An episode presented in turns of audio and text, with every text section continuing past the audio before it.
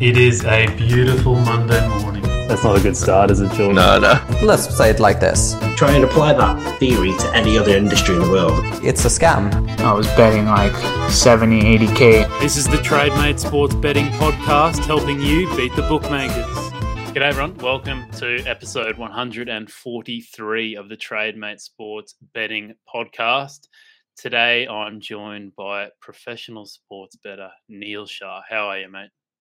I'm good, mate. Uh, say good evening, good morning. I don't know what bloody time it is over there for you, man. I lose track, but uh, yeah. It's about to hit 8 a.m. and what is it, 10 o'clock Oh, over there, mate, at night. So yeah, we're in two different days. Who would have thought? crazy. Technology, it's incredible, isn't it? Same shit, different day. um, all right. So today we are, as as as most of you probably know, I'm not really working for TradeMate anymore. But I thought it would be fun every now and then to do a little podcast. Uh, in, so instead of you know getting someone on that I've never really met before, or you guys listening to someone that's completely new to the podcast, which I love doing. It's great, but all the it just takes a lot of my time having to, you know, reach out to people, uh, research them, come up with questions, and and this is just a lot easier for me, and it gets you guys some content. So, um, I guess my plan with this is to every now and then jump on the podcast, the YouTube channel, get a podcast out for you guys, and and I guess talk about more general kind of betting stuff with the likes of Neil, and and you know maybe we can get someone like Anthony to come back on, Ryan, Jonas, the list goes on of people that have, you know, that I'm, I would call basically mates at this point. So, um, yeah, just makes it a lot easier for me, less time consuming, and you guys get a podcast here and there, which I hope you enjoy. But yeah, unfortunately, you have to see Neil a lot more Yeah, often. sorry about that. Yeah, Yeah. Um, can do about it. so yeah, today come up with a few topics.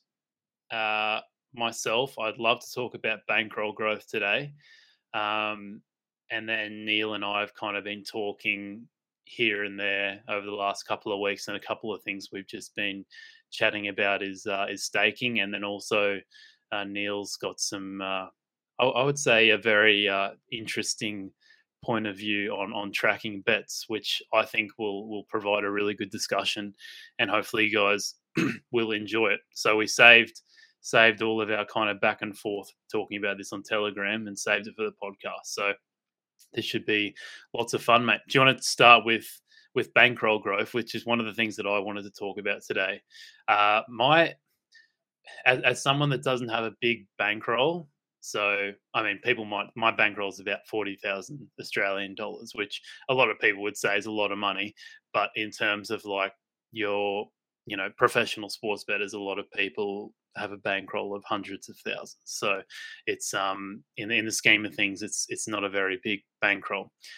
My my biggest issue that I have nowadays is I want I want my bankroll to be hundreds of thousands of dollars. So you know, essentially means you don't have to place as many bets. You can really hone in on one sport or one league, if you know what I mean. Like you can really just become really good at one thing, and because you're you're betting so much money on it, uh, the whole like making enough money, getting enough turnover in isn't really an issue anymore. That's I mean that's that's my ultimate goal. But at the same time, as a as a full time better, you need to you need to make money too and put it into your actual bank account and not be um yeah not not just everything you make from sports betting all your profits turning that into uh just you know expanding your bankroll like you need to take some money out so you can feed the family in a way or pay rent if you get what i mean. So my biggest question around this for you mate is i guess what's what's your process nowadays? You've been doing this for what well over your over a year now. What do you have any kind of process um, as to yeah you make a certain amount of money you put it in your bank account or do you dedicate it to having a bigger bankroll Yeah, it's, it's a really interesting topic, and I'm sure you know a lot of people you know watching this will have their own sort of methods of, of doing it. Um, for myself personally, I mean, I kind of started out, you know, separating bank accounts. Um, you know, keeping kind of the the uh, the betting bank separate. Um, but again, like you say, you know, we we have expenses. You know, so for, for me, when I was in Qatar, um, the overheads were actually pretty high. You know, in terms of um, again, you know, sort of paying for rent, you know, paying for um, you know just day to day living, and also you know again if you if you're subscribing to lots of things, you know, if, if you're fortunate enough, you know, if you create your own models, if you kind of do your own work, and you don't you don't necessarily need to do all that, but for me, it's kind of um, that investment of, of, you know subscription services which save a lot of time. Um, they're worth the, you know, the time is worth more than the expense.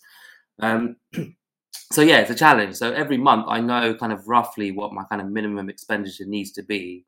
So I don't have a necessarily a profit target that I hit, but I kind of ideally want to be making that as a minimum, um, or at least let's say over a three month period, you know, to kind of comfortably, um, you know, you, know pay, pay, all of that. So um, at this point, it's kind of mixed in because again, we like um, just through personal circumstance, we've moved countries there's been a lot of expenses, you know, just kind of traveling back. Um, now my daughter's in nursery. Um, the cost of fuel, uh, which was like you know a couple of quid in Qatar, and it's like a hell of a lot more here. Um, so that that's a kind of um, practical challenge. Um, what I've found is kind of bankroll growth has been was was if not rapid, but you know quicker definitely in the first year. Um, and although there can be times where, where it's bigger now, there's there's limitations. You know, there, there's there are caps on these markets. This isn't the financial uh, market. You know, we, we, you know, you there's only so much, especially you know if you've got like kind of top tier football or cricket, um, you know, the, or the major horses down. Uh, you know, the soft books, there's only so much you can stake. So even when you do have a huge edge, um, a lot of times you can't maximize it, and so bankroll growth won't be as fast as um, you know in an ideal scenario, in a mm. theoretical scenario. Um, so yeah, I mean it, it is definitely definitely a challenge. Um, and I think we mentioned before, let's say you know just on TradeMate stuff, you know I think I think I kind of rolled over my bankroll about seven times um, but then it got absolutely decimated. So I've kind of had to kind of claw back from there. Um, and yeah, it, it, it's a challenge. I mean, like you've said before, other guests have said as well. It's it's um, the issue once you kind of understand the betting theory and, and you know you, have done a bit of research and, and you, you know, again listen to all these podcasts. It, it's not finding the value; it's actually getting the bets down um, to to maximize that growth. Um, and that becomes a challenge, I think, you, where probably a lot of people will hit a, a, ceiling. So I'll give you an example. Like you know, now I'm doing the, um, you know, doing a lot of shop betting. You know, if if you if you win more than a thousand pounds on an individual bet on a horse race, uh, the if the potential payout is more than a thousand, they generally need to flag it up. They need to call their head office, um, you know, their risk management team. So obviously, if you keep doing that, they're going to kind of clock onto, you're, you're less likely to prolong your experience there. So that's um, again a compromise you need to make. Obviously, if you've got you know, let's say two or three paddy powers in the same town, uh, you could kind of hammer all of them, but then prices might change before you get to all of them. Um, that might just flag you up even more because you know they can recognize your handwriting and all kinds of stuff like that. Um, so again, you know, sometimes there's huge boosts. Today, example of um, there was a uh, Georgia Sweden game, um, big edge on that on William Hill, but you know the max stakes you can get is fifty quid on that. So unless you've got dozens of accounts or you can hit lots of shops to, to get that, um, it, it's going to be slow. You know, it's, it, even with all the, the best edges in the world, um, it's going to be kind of slower than than ideal. Yeah. So you don't really have a set system at the moment where you go, I don't know, maybe every month you look at your bankroll and go, all right, I've made $10,000 this month. 5,000 goes towards the bankroll and 5,000 goes into my pocket for, you know, rent, rent, food, holidays. You know what I mean? Um, yeah, basically, I kind of you know w- what needs to be deducted gets deducted. You know, as um, I do kind of you know look at my profits and I try to put let's say ten percent of any profit made in a quarter. So I try not to go by month uh, because you know I can have sort of big swings month to month. Um, so I, I like to kind of you know let's say over a 90 day period that smooths out some of the variance. Um, and so what I do is again I try and diversify some of that. So um, you know I, I invest in crypto, so I kind of side into you know, crypto. I'm investing a little bit of the betting profit back into that, or a lot of the time the, the money kind of keeps getting recycled, you know, into other accounts. Um, again, you know, kind of running accounts, helping people out with that. Um, so it, it can be hard to, to keep track of I'm not the most organized of people either. So that that is a challenge. Um, but yeah, I, I, don't set sort of specifics on that. But that's something definitely I want to look into, like um, for next year. But I mean, what about yourself? Like, what, what how, how do you kind of do you have a kind of targets in mind or yeah, I guess I mean the main reason I brought this up is because I just don't really have a system at the moment, and I think I could.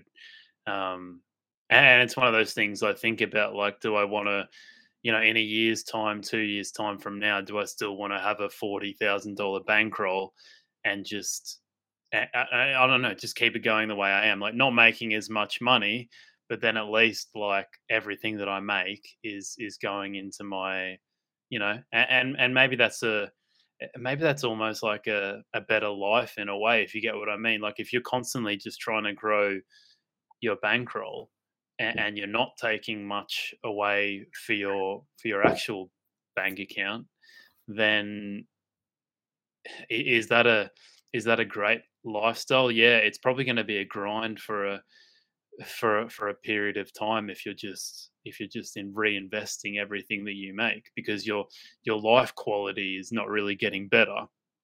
Um but yes you're growing a bankroll. So i mean one of the thoughts that i've had recently is like what if i just like you know sacrifice my life quality essentially for like a year mm. or so and only take out the money that's going to pay for for food, rent, all this kind of stuff, um, and you know other expenses, and then reinvest everything else. So, you know, you might not have a be able to go to bloody Spain on a holiday or whatever, or or whatever. Um, but at least like if you just grind out the next couple of years you could take that 40 grand to to 100 grand or something like that and next thing you know like you're operating with a hundred grand bankroll, and then maybe at that point, um, you can operate with a hundred grand bankroll for like the rest of your betting career, and everything that you everything that you make from that goes straight into your your back pocket. And I mean, if you're getting lots of turnover in off a off that kind of bankroll, like you know, and and you got a decent ROI, like you're gonna you're gonna have a good life. Like you're gonna be earning way over minimum wage. So but what Yeah. would stop you from so so let's say you say, all right, I want to get a hundred K bankroll. But what would stop you once you have that hundred K bankroll from saying, actually, you know what? I want to have a two hundred K bankroll. I want to get Yeah. to five hundred. I want to have a million dollar bankroll. Because kind of because I suppose that's where everyone's different and everyone wants to they'll have their own sort of target. I guess let's say, you know, if you're saving for a house um, or you want to retire early. You know, people have, you know, there's different standards of living and people are going to be listening to this in different parts of the world, right? So, you know, let's say I live in London and um, I mean, it's just mental, you know, like just the cost of living here. So the target you'd need would be quite significant. But like you say, you know, it's quality of life thing. Some people, you know, that, that, you know, it's the, the kind of the, the money takes over everything. But um, you know, I'm, I'm kind of like you. You know, you, I think life is also to be enjoyed. And if you're doing this, the whole point, I think a lot of us are doing this. Whole point, a lot of people listening to this, uh, they want to escape this kind of nine to five grind, or they kind of, you know, maybe you know want to be their own boss and work less ultimately. But I think that's the danger, you know. And I'm sure, I mean, let's say you know, all the guests that you've spoken to on the podcast. I mean, let's say how many hours a week would you say they work on average? Let's say if you sort of, you know, let's say out of all the guests that you've mm-hmm. spoken to as an average. I mean, I feel like a lot. I feel like a lot of the people that I talk to like work way more than your average nine to Yeah. five worker would. Like, you know, most people work 40 hours a week, but I mean, I feel like most sports betters, professional sports betters, work way over that. And I mean, you can almost, because a lot of them are working on Saturdays and Sundays, like that's, you know, if you're working a normal job on a Saturday and Sunday, you get pay and a half or double time or whatever. So you can almost like look at that and say, well, you know, maybe they only work 30 hours Monday to Friday or whatever. But because they're working 30 hours then on the weekend, like that's almost like a, you know, double time that and a half because, you know, that's your weekend. Then, you know, maybe it's it's roughly averages out to, you know, 70 hours or something like that. So Yeah, and these I- are these are people huge bankrolls as well, right? So in Yeah. theory, they they don't necessarily need to do it, but I think you you that, that's where it's kind of hard to put a stopping point because if you're if you're good at it and you enjoy it, you know, it doesn't feel like work. But also, once you're used to a certain kind of um, if you set these expectations, you know, of, of what you kind of need to, not even what you need to live on, but what you want to generate each month, it's kind of hard to to kind of drop back or just kind of settle for, you know, okay, this is this is enough, and I'll just kind of you know go with this. Mhm. And then, and then there's the other argument of like you could just grind for for 10 years let's just say and and have a huge bankroll work 60 70 hours a week sacrifice basically 10 years of your life or maybe you just love sports betting and, and you know this is just a i mean i like sports betting but i don't want to be doing it 70 hours a week and then Yeah. and then you know at the end of you know 10 10 years you don't have to work anymore for the rest of your life basically. I mean i would say an example of that is i mean i don't know how much money he's made but like jonas you know he he he grinded hard for like i don't know when he started probably like early probably like you know maybe seven eight years ago something like that. Um and he's he worked extremely hard for years and years and years and now he's at the point where he's moved to thailand and he's he's kind of taking it easy now and not doing not putting as many hours in but you know he he it maybe that that's another strategy in itself i guess we're highlighting here is that you can you can yeah set a period of time where you kind of sacrifice everything but the the long term goal is like by the time you're 30 or 35 or 40 the for the rest of your life you don't have to worry about it anymore and you can just you know basically be retired Yeah, yeah, no, for sure. I mean, there's different ways. Absolutely, it's just what, whatever suits your situation. And I suppose the other thing is, you know, how much are you making from from betting? Like, you know, what is your yield? Kind of, you know, what what is your ROI? And at a certain point, let's say if you do make enough, you know, could you invest it into property? You know, invest it Mm. into rental property, for example. And you know, as much fun as it is, we know about variance. We know that you know the, the, you could have brutal days, brutal months. Um, I suppose all of us would want something kind of maybe something secure in the background, and that's why a lot of people, even though they could go full time, they don't. They choose not to, um, even though they have the skills. Again, for that kind of security. So, I mean, definitely, you know, that's one way of looking at it is diversifying. So, I think that that's something I kind of look at in terms of profits that I take out. I don't necessarily, um, you know, there's a little bit, you know, going towards, you know, a holiday every now and again. You know, if there's a big win, if there's a kind of, you know, better than average month, um, me personally, you know, I'd want to instead of investing all of it back into the bankroll, I do want to take some out. I do want to, you know, treat my family, have a nice time, enjoy life a little bit because ultimately that's that's why I'm doing it. You know, it's not um uh, it's not about you know kind of 24 7 grind all the time it's um because then it's just replacing hard work you know nine to five with an employer where you get a pension and you get other benefits um but Yep. you end up working far more so it, it's a fine balance definitely but i think definitely you know what we were saying as well about market caps you know that that's the other challenge. You Yeah. know there's i think you know with yourself with me with others as well there's strategies where potentially you could make a limitless amount of money but bookmaker restrictions get in the way you know market limits get in the way liquidity gets in the way. Um so it, again it's just trying to find that balance Yeah. Mate, I feel like we haven't really come up with any answers for anyone. We Yeah. haven't come to any that. conclusion, but I think that just shows that, like, uh, yeah, we both haven't really figured this out yet. Uh, I think maybe if we can give anyone anyone some like parting advice on this topic, it's just maybe come up come up with a plan, like come up with a yeah some kind of plan or goals, like Yeah. how you want to go about this. Do you want to sacrifice a period of your life for long term gain? Do you want to just have a have a smaller bankroll and have a greater life quality, but you're still kind of half grinding for the rest of your life? You know what I mean? Like so.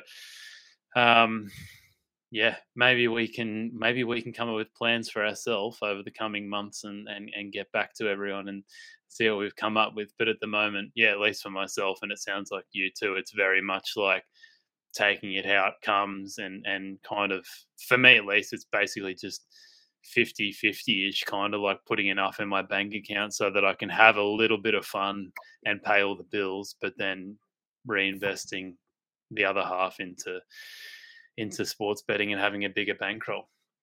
Um, yeah, hundred percent. Oh, one thing, I, yeah, I would add to that is probably uh, there's a book on my reading lists. There's many now, uh, but there's a new one by um, Joseph Buchdahl. You know, like a really respected mind in betting, um, and that does talk about kind of you know different Monte Carlo simulations and um, you know how you might manage your bankroll growth, and that's something definitely I want to look at. Maybe for another podcast, Alex, we could do a maybe a review of the book when I finally get around to uh, Yeah. to reading Is it that as well. So Monte Carlo or bust, is that what it's called? Something that's like the one. Yeah, yeah, That's he's only just brought that out, right?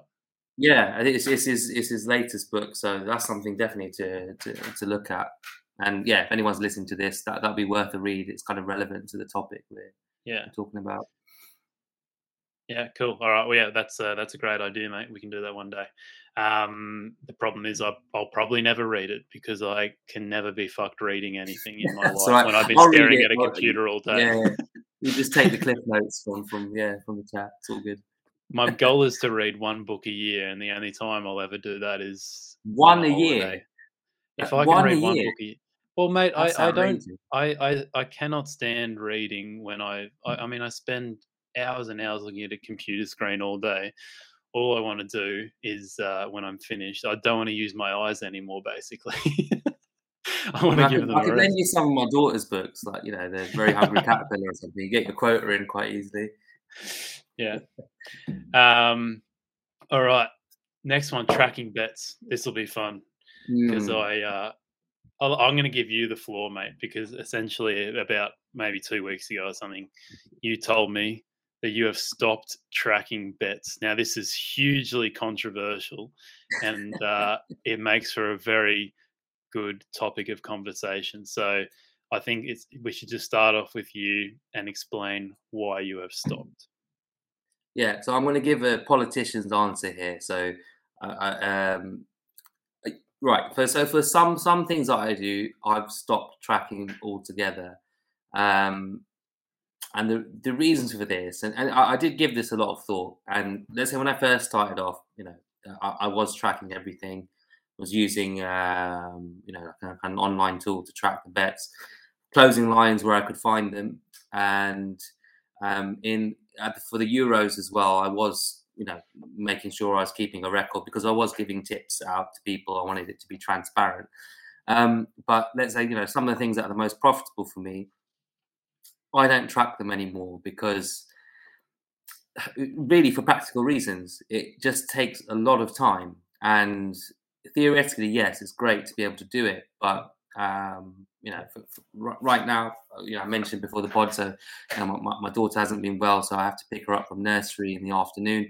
I get maybe two or three hours in the morning uh, to myself, and then you know, the, the evening from like eight o'clock onwards until I go to bed. So, so actually, I, I get maybe you know six hours, seven hours, not because I don't want to work more, but that's all I have, you know, at the moment. So tracking everything, recording it, all the admin would take up, you know, a fair percentage of that time. And although it's important, it's it's it's really useful. Um, I've basically, you know, kind of made the decision not to for a lot of things. But one of the reasons is for for particular things is they're already being recorded. So, you know, there are sites that I use where they have data going back years um, of all the markets. And obviously, I'm not necessarily on all of those bets, but it gives me a good overall picture of, of whether their model, whether their uh, you know, methodology is profitable over time, uh, and whether it will. Well, you can't say for sure, but you know, it, realistically, it should be profitable in the future. So that gives me a good um, barometer of confidence that I don't necessarily need to do all that work. In a way, I'm replicating the work that someone else is already doing, and they're probably doing it even better than I am because they're more organized than me. They've got you know, Excel spreadsheets or they've got Python scripts to, to pull all this data. Um, so that's something that, um, again, I've kind of you know forsaken. With the American horse racing, for example, you know, there's a sample of almost 20,000 bets, you know, that have been kind of recorded, um, you know, over a two year period. So I, I don't feel the need to, let's say, you know, my hundreds of bets or, you know, in the, the small thousands.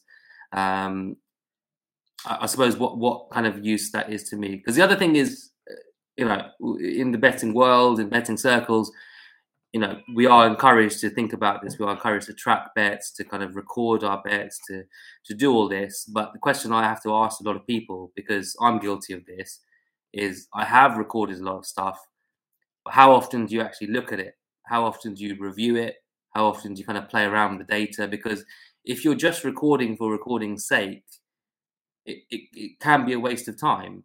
Um, you know, if you are recording it, there needs to be a good reason or you know there needs to be a good use for it so you know if you are mm-hmm. spending the time doing the admin to do it then you should also spend that time each month to actually go over it review it play around with it see where you might have gone wrong see where you can improve um, whereas right now for practical reasons that's not something i'm able to do but where i do track bets is if i'm testing systems if i'm testing new things so for example in the greyhounds there's uh, you know a few strategies that i've been kind of working on tweaking um, that I want to perfect. And again, so so that's being tracked. But because I am quite lazy and because I find that kind of stuff tedious, again, there's software that I use to do it. So um, you know, for example, Betfair Bot Manager, it tracks those bets. You know, I put the selections in, it can simulate it. Um, there's other software out there that does similar things. Um, and yeah, that that's kind of you know really what I do. And in terms of tipster services that I follow, I don't follow any tipsters that don't have a good long term record. So, you know, uh, my vetting process is seeing how they track their bets. So, in that sense, I don't track them, but I know someone is, um, if that makes sense. So, that's kind of, I suppose, that's my thoughts on it. So, that might be controversial to some people. Some people might disagree. Um, I know that I'm not getting 100% efficiency from what I'm doing because I'm not refining it and um, you know, maybe not delving into the data as much as I should do, but um, there's only so much time in the day. So that's really the, the primary reason. How long have you been doing this for? As in not tracking things or Yeah. Um I suppose I think with the American horse racing, um probably about three or four months in, I just thought this is a great edge. It, it works. Uh, every month it's in profit. Um, and I've kind of you know, I've checked, you know, it hasn't been in profit, and, and you know, every single month without fail it is. So I kind of thought, well, I'm tracking it, but what am I tracking it for?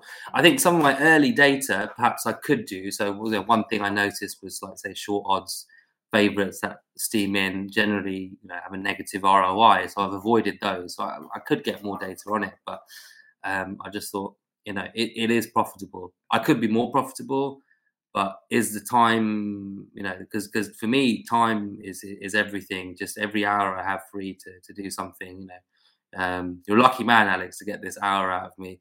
So um, yeah so it's, it's so um, so yeah it's it, it, it, it's just a compromise in practical terms. Um, and, uh, and and that's the thing. So yeah, I, I, would say again, if if something is going well for let's say you know um, six months or a year, you know any other services in future, I generally don't put that that time in. So that kind of links, let's say, to your service on UFC on MMA. Like I know you know what you're doing. I know that you track everything. You're tracking the closing line. You know, you've got a record of all the bets, and I trust you know that you're honest with it. And um, that that's why I think, well, what's the point of me doing it? Because you're doing all that work yourself. So I'm just I'm just replicating it. So is is there any need for me to put that time in? Because if I'm doing all that admin, I'm I'm giving myself less time to actually put volume in and actually put bets down, and that's what I need to be doing. So that's just my way of looking at it. Yeah. Um, look, I I think this is firstly, I think this is a terrible idea for someone that's starting betting. Like this can only be done. yeah, I this agree. I should agree. only be done by someone who is at, at your level or or higher or whatever. I mean, personally, I could never, I couldn't do it because I just, I know that. I mean, I like you said before, I think that's a really valuable point. What's the point in tracking your bets if uh, if you're not going to actually go back and analyze them every so often or whatever it is? I actually analyze my results.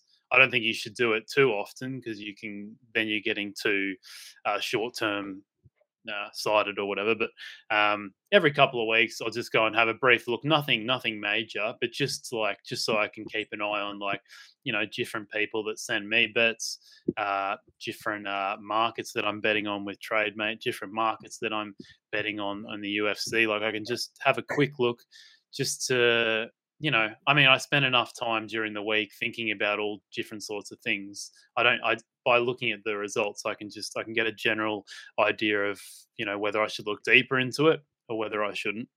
Um, but yeah, I, I personally could not do what what what you're saying just because I, I feel like psychologically, uh, it would it would. I just I, I don't think I could deal with it if I was going through a downturn if I couldn't if I couldn't go through my results and really try and pick out what exactly might be going wrong or if it's just variance or you know what I mean like Mm. if um I- I have like seriously mate at the end of a of the week or the month or whatever when I when I go in to have a look at some of my results doing all sorts of different things I could say strategy A is been going really well. Strategy B's kind of been going okay. Strategy C, I think it's going really badly.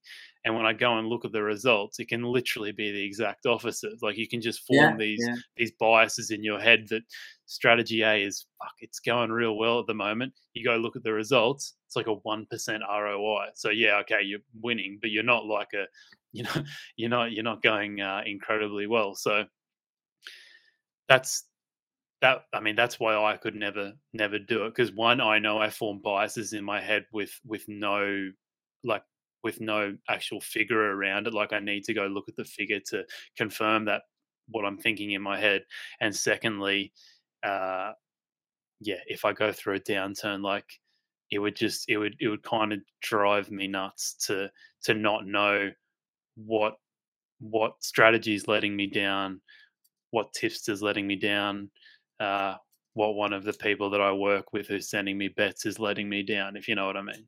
Yeah, yeah. I mean, like, but let's say, would you say that there's a risk that you might have like binned something profitable too early because you're doing this kind of uh, analysis?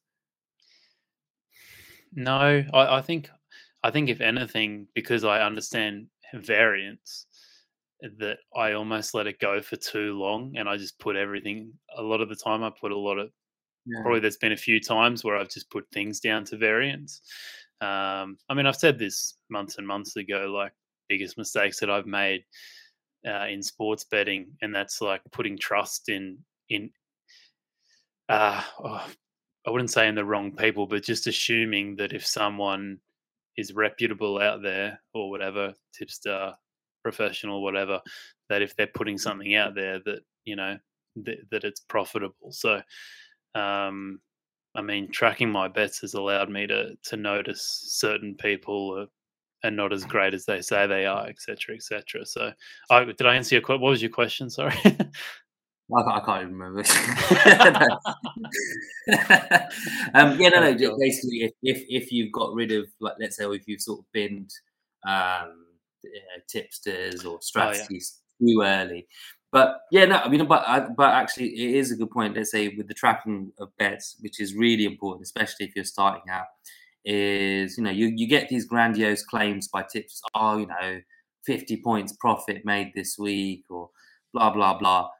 And the reality is, let's say they're tipping something at you know at evens, but you can't get the price yourself um, like ninety percent of the time so actually, you know, if you're tracking what have you achieved compared to what they've achieved, and if they're kind of Hmm. quoting best odds, or you know, in the case of you know some services, let's say the odds have drifted and you have to cash out your bet and reback it again, is that really a fair representation of Yeah. you know, reality of, of, of what you're betting on? So, uh, and again, you know, let's say, you know, I'll, I'll give props to Alex because I know he, he's too modest to say it himself. But you know, for example, in his service, there will be official tips because they're generally available at, at most bookmakers and at similar prices.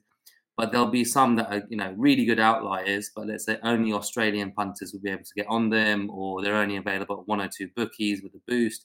So, you know, that's something that that he does um, because you know, let's say it would be unfair to at least no, that's what he thinks. That's what I also agree. You know, sometimes it's a bit cheeky to count it as an official play if you know most or at least half of your um, members can't actually do that. So I think that's a huge part of tracking bets is you know how does it perform in reality compared to what they're promoting it? Because especially when all these tipsters are promoting their services, they're obviously going to you know give you the they're going to cherry pick and sugarcoat you know the optimal results most of the time. You know the, the Yeah. best possible prices. They don't.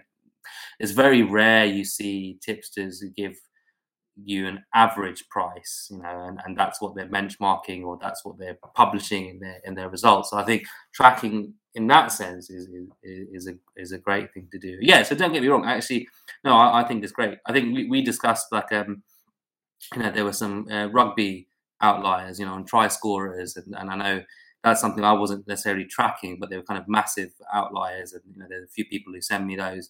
Um, but you know, credit to Alex because you know, was actually you were actually tracking these, um, looking at the figures. Whereas again, you know, I'm just you know, I'm, I'm lazy. I did I didn't do it. I was just gonna again, but but for me again because there were small stakes, that they're on a on a bookmaker that's already limited, so it was just kind of. Um, again, it wasn't a kind of high priority for me, but it was very insightful, sort of seeing what what um, you know how it actually performed for you over a period of time.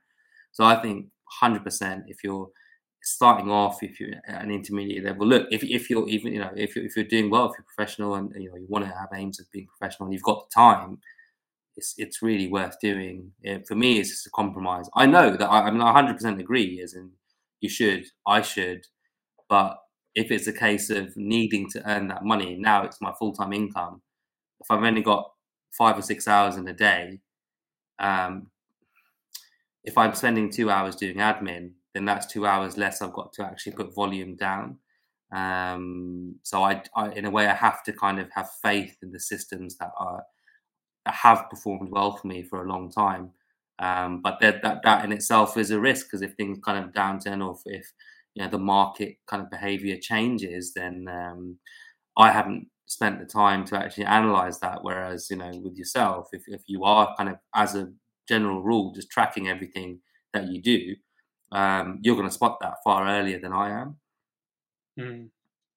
Yeah, I mean, I think it's a really interesting topic, mate. Uh, yeah, I, I, I mean, obviously we differ on it, but I, I think yeah, the main thing is like, uh, I, especially like stuff you said before about following following tipsters. Like, let's just say that every time you you you you know get on a bet that a tipster puts out and you can never get their recommended price and you're just Yeah. following their record and you're always taking their minimum odds then and say they have a 5% ROI over a huge sample size that basically means you're probably getting like a 1 or 2% ROI or a 0 or maybe maybe it's maybe it's negative because depending on how you know how small much smaller the the minimum odds are so um yeah maybe we can just sum up and say like it's a like this is not something that I wouldn't say for you it's not like you're just I can't be asked kind of thing. It's like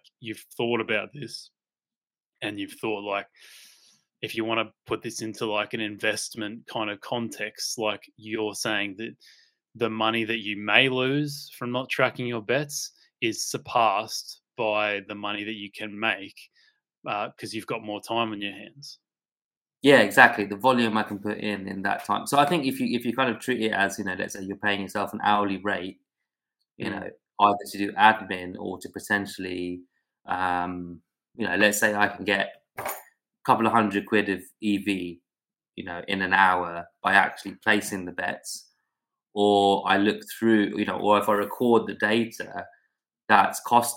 I see it as a cost. You know, it's a time cost. Um, because you know for, for that purpose. But you know, uh, again, but I think it, Ad, Adam um, Adam Cheng talked about this as well, right? Because I do remember when you spoke to him in the podcast, he said he doesn't necessarily track his bets in much detail. What what exactly did he say? I can't remember the specific. He may have said that, but I, I remember him. I remember him saying that he doesn't do write ups for his um for his followers on you know whatever tip he puts out on the football. He doesn't say why.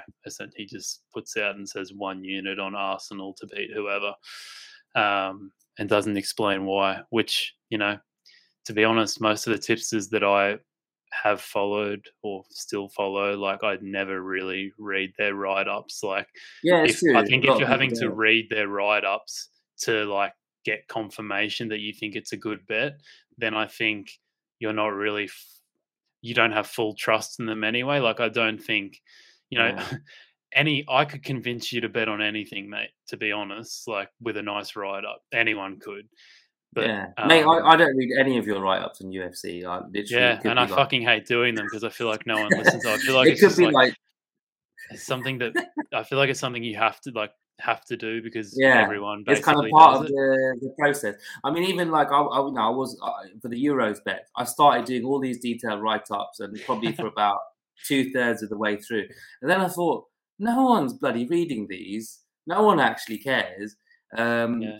But the reason I was doing it in the beginning was kind of like if there was a losing bet, I could look back and think, if I went over, or if anyone read the write up, there is a solid argument for for why I'm I'm posting this as a tip. So even if it loses, people could look at it and think, okay, no, it was um, there was a, there was a rationale for it. But yeah, again, at, at, the end of the day, you know, you do kind of you do kind of skip it. So for me, again, like you know, horse racing, golf, UFC, they're not sports I follow. I'm not that interested in yeah. um, this because I haven't got the passion for those sports, but I've got um, trust in you know who's doing the tips. I know that you know, you've done the research, you're watching the videos, you're going through all of that.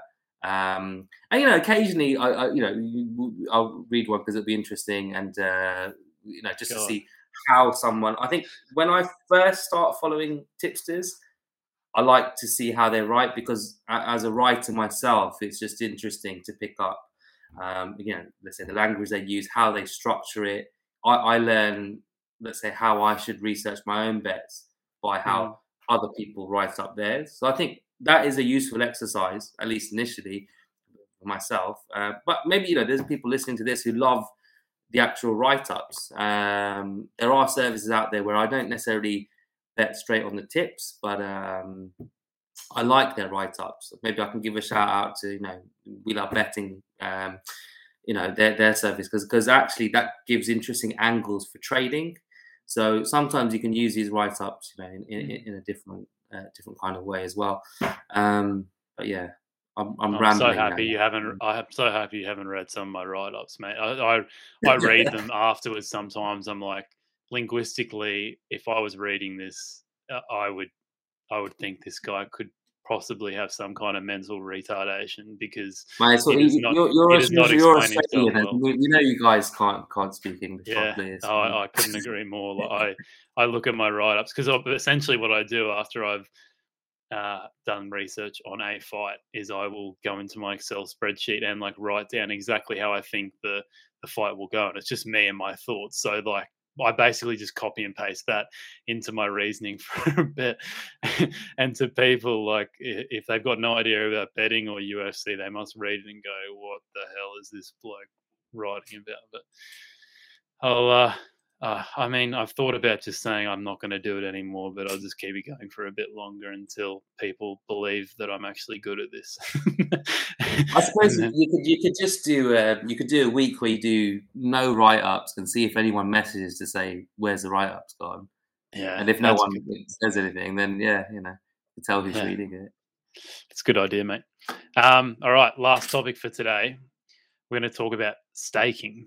We've already gone pretty long, so hopefully this doesn't. Uh, ho- hopefully this isn't too long for everyone. But I mean, we're just, uh, you know, we we just talk, mate, and you know, it just it just flows. Yeah, we ramble on a little bit, but you know, deal with it. I say. Um, Exactly. staking. Not so for it, so yeah. um, I mean, staking, huge topic. we could talk about this for hours and hours, but um, yeah, what I mean, I think this is something that you wanted to talk about, mate. So maybe, um, yeah, maybe you can make it a bit more specific, and we can go from there. Yeah, so actually, uh, I suppose related to your service and maybe more general point. So I'm quite interested when, um, let's say, something is tipped up and and someone is saying, I, sh- you know, you should be staking one unit, three units, five units, or max stake. Uh, I suppose how how how how they come to that conclusion. So I suppose yeah, let's say with your um, UFC bets, kind of what's your kind of criteria? How how how are you kind of looking to to, to stake in that sense? Yeah, there's no real like set formula. I would just say, I mean, most of it's just done in my head and just experience uh, using the Kelly criterion, uh, doing stuff like uh, betting to win one unit. I mean, I know some people do flat staking too. I think it's just using all of my experience on like, I, I, I try and implement Kelly, but in a unit kind of shape, if you get what I mean. Yeah. Like I, I used to do bet to win one unit but for me it wasn't i don't think it was it wasn't giving me the the same it wasn't giving me the best results betting to win one unit because it really doesn't make sense to let's just say you've got two different bets both at two in odds don't- one at let's just say two in odds and one at 2.2 the two in odds both bets true odds of 1.8 let's just say. So you've got one that's at 2.2 one at 2 both at 1.8 true odds. It makes no sense to bet the exact same or a less amount i would say if you're doing betting to win one unit. For me it makes no sense to bet the to bet, bet less on the 2.2 like you should be however whatever it is but you should be betting more on on the 2.2 than the 2 because it's a much bigger edge. So that's something that i've incorporated probably in the last two or three months is trying to do some kind of kelly on on everything that i bet. And I, I understand that's incredibly hard to do but if you do know what the true odds are uh, or an estimation of the true odds like i know that all of my uh, my ufc bets that i put on that I will never get the true odds right in terms of the closing line, but I'm always in the range. Like people don't understand that like there's a huge difference between a uh, let's just say a 10% chance of something happening, which would represent 10 in odds, and an 8% chance in something. That's like a I don't even know that like 13 or 12 or whatever in odds.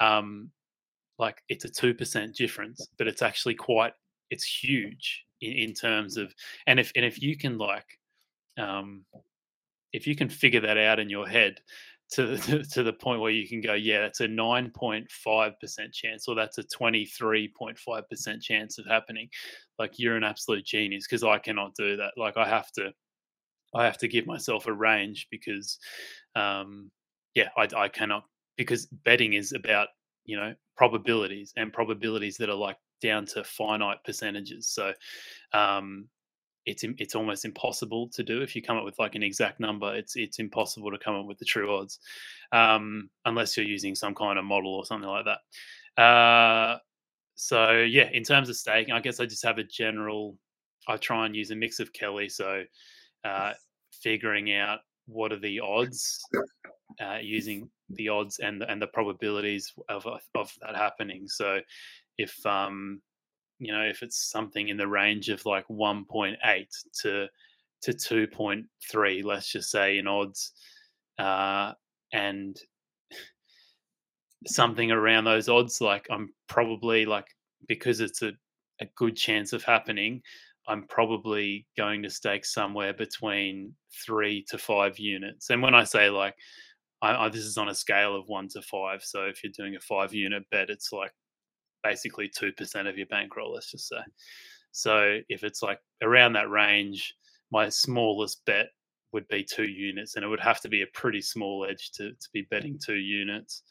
Mm. Um, and then the bigger the edge gets, the the more units I'm happy to place on it. It's pretty hard to explain, mate, but um, essentially it's like figuring out like how big how big of a chance is this of happening and how far away are the odds from that happening so it's essentially using kelly criterion but in a more dumbed down form just because i've i've realized over time that betting to win one unit or or flat staking everything it um it, it doesn't reap the same the same benefits as for me kelly or a, a variation of kelly yeah, no, hundred percent. I think that makes a lot of sense. But do you find that you know realistically you're able to put down the kind of the unit sizes you want, or are you constrained by market limits sometimes? Yeah, I mean, I've only like my max bet is like seven hundred and fifty to a thousand dollars, so it's like you know most of the time it's it's pretty easy to to get that down. So yeah, no, for me, I haven't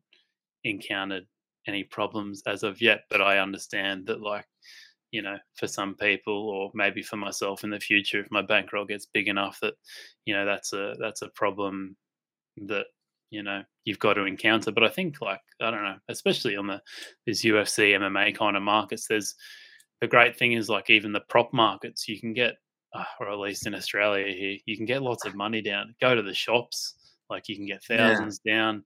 Like a bookmaker like Top Sport, um, I know that you can, you know, bet to win 10 grand uh, if, if you bet close enough to the fight starting. So um, yeah. as long as as long as my stakes don't start get, getting cut, like I don't think that'll be, ever be a big issue.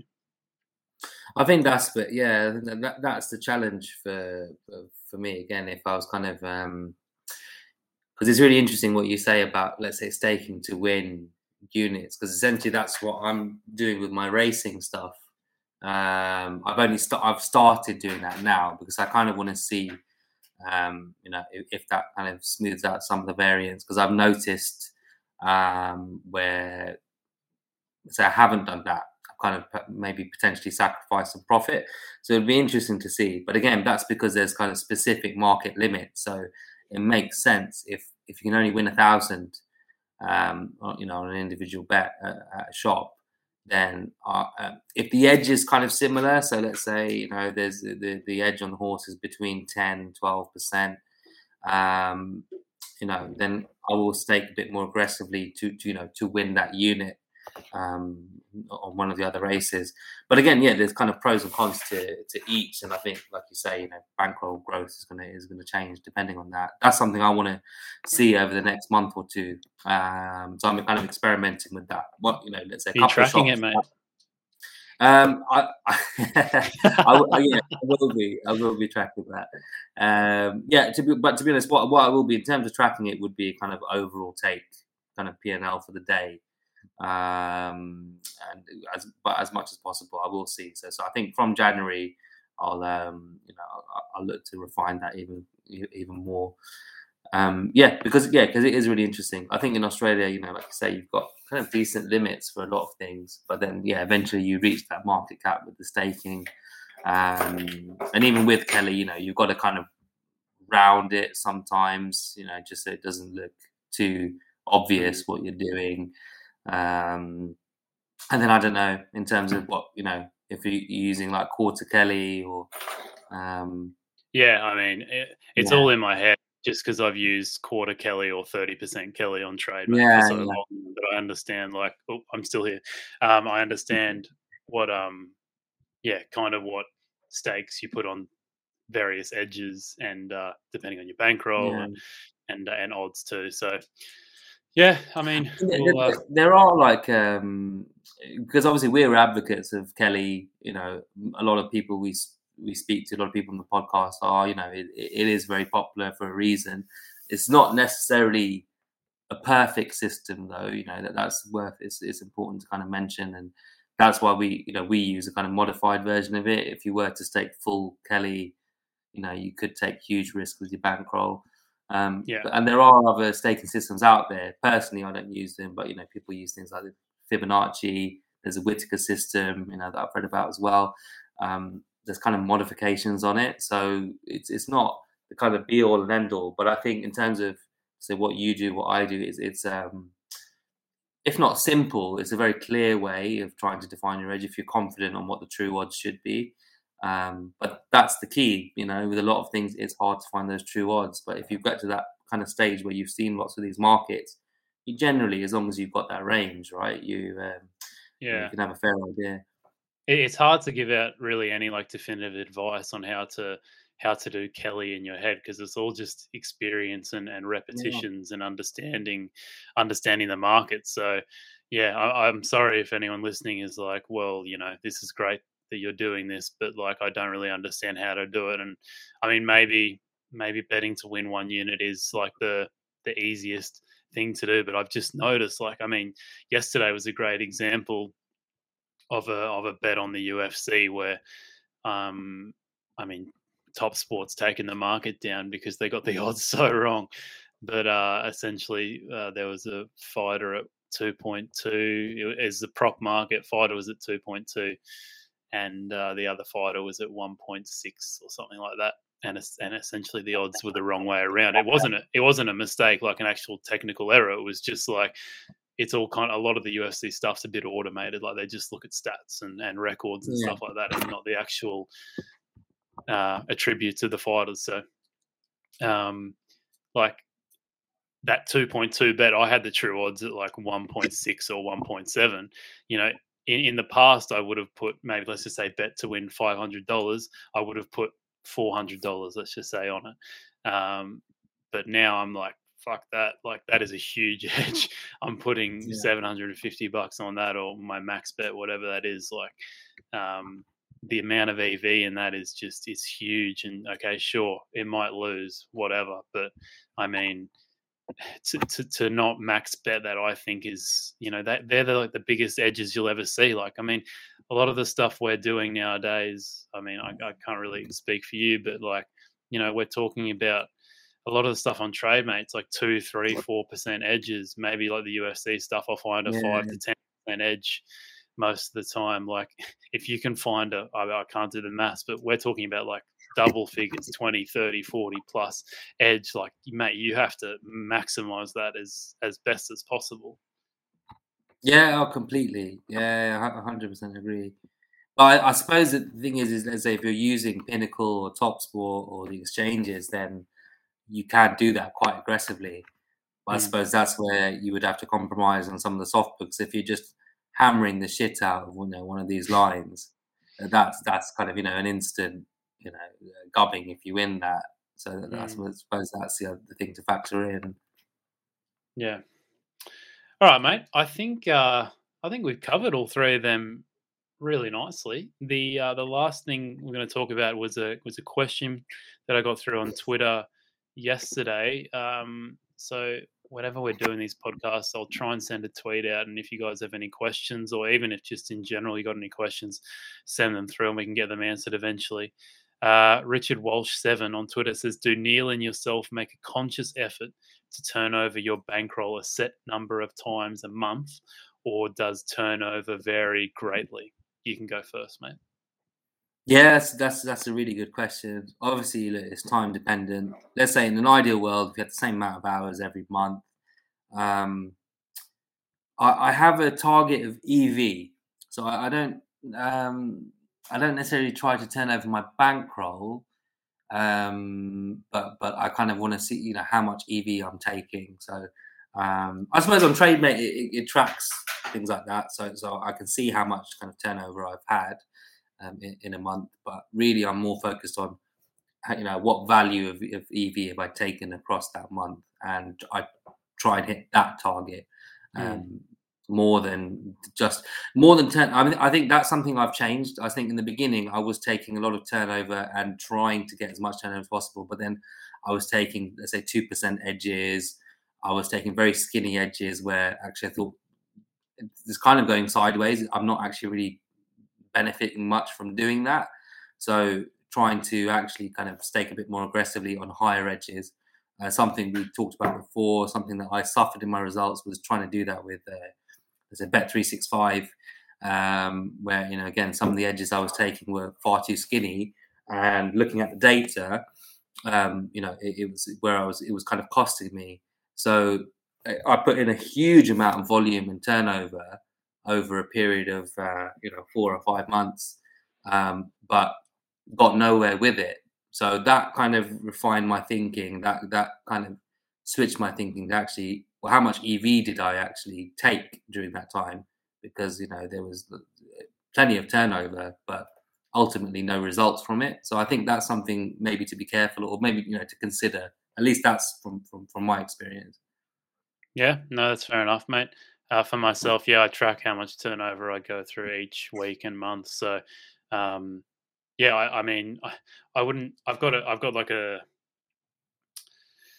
I, I I don't have really any goals, but I know that like once I go below a certain number of turnover, that I'm not going to make enough profit to, you know, to to pay the bills or whatever, and to grow my bankroll at the same time. So yeah, I've definitely got goals the the only problem I ever have with turnover sometimes is you know international breaks and stuff like that where you'll just have you know a period of a week and a half where you'll essentially turn over nothing on football, yeah. um, which is which is very annoying. Or maybe you'll get uh, a couple of weeks where there's no UFC events or or something like that. Um, and I think I mean I rarely go below my market, but then you know if if if there is a time where you know I'm regularly going below a certain you know number of turnover, then maybe look at expanding and you know following or starting following a new service or uh, or potentially just maximizing uh, what I already do. And I mean that's that's that's another great topic we could talk about because I could I would love to talk about it. We're just we've gone for so long. It's just like you know maximizing one thing you're really good at rather than introducing new yeah, things yeah, like yeah, increasing your stakes on something but then there's a whole nother set of problems there and the fact that yeah you could have the biggest edge in the world but if you increase your stakes you know you could just go on a terrible losing run and you've fucked your whole bankroll but maybe that's another topic for another time mate but yeah to answer mm-hmm. richard's question um yeah we both make conscious efforts i would say to yeah tracking our turnover and making sure that uh yeah i think i think a lot of people that that follow a tipster, let's just say, that don't really know much about betting, and maybe they put uh, ten dollars on every single one of their bets, but they pay thirty dollars a month, let's just say, and they they I don't know how many bets they get through from this tipster, but like if you're putting ten dollars down on every bet, and and old mate's got a ten percent edge, it means essentially that you're you're making one dollar every time you place that bet. So thirty dollars a month ten dollars a bet, you need him to put through forty bets a month to make ten dollars. So yeah, is it really worth it? Yeah, and there's, there's some bits tips you know who don't put out that many selections. But I think it is important to say, you know, I have followed services in the past. There was a, a horse racing service where you know there were some days where he was posting out like twenty selections.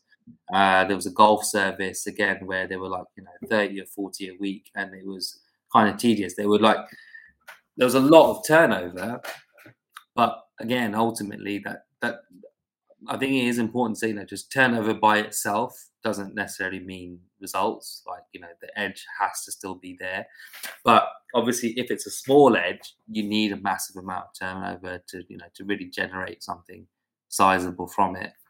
Um, yeah, just something to bear in mind. Yeah. All right, mate. I think we've uh, we've done a pretty good job today, mate. You enjoy that? Yeah, yeah, no, it's nice. Nice to catch up. See you back in the, the hot seat. Back in the hot seat, mate. No more Bamiyang though. I got rid of him, mate. Yeah, unfortunately, no, no funky lights, no Bamiyang. You know, no. Well, I got I, I got rid of the uh, what, what did you call it? You thought I was in the red light district at one point when I had that new lighting system. Marius wasn't too impressed, mate, because uh, he spent a lot of money on that lighting system, and I've never used it since. So, oh um, mate, maybe we should give it away as a as a prize for, for a viewer. Yeah, I mean, I'm I don't think Morris would enjoy that. I mean, I think he wants me to sell it and make some make a profit of it, but or not make a profit, or at least get some of the money back on that thing. But uh, yeah, we'll see. Uh, mate, we can you can find Neil at My Better Life on Twitter, mybetterlife.com. Fantastic website. Some good articles on there to uh, improve your betting. Uh, anything else you want to flog, mate? No, just uh, I think I hit a thousand followers the other week, and um, yeah, oh, big man. Proud of that. No, no, but then then loads of people left me. So uh, yeah, so yeah. So if you can follow me, so I can hit that magic thousand number again, you know, it will make me very happy. That's huge, mate. That is huge. Well Epic. done, One mate. of my proudest achievements in life, definitely. I know you don't even use it, mate. Uh, yeah, I know. That's why I'm so proud. You know, it's just like yeah. Maybe that's the secret. Because I feel like I would be at a thousand followers today if people just followed me and then I didn't tweet anything. Because once I tweet so much shit, people just unfollow me. So maybe that's the strategy. That's maybe that's it. Yeah, yeah, yeah, exactly. The more you say, the more risk there is. Yeah. All right. Uh, and if you want to follow me on Twitter, which I, I, I, need some help there, I need to get to that thousand mark and, and, meet Neil there at Alex Vella underscore. Be tremendous. Uh, but thanks for listening, everyone.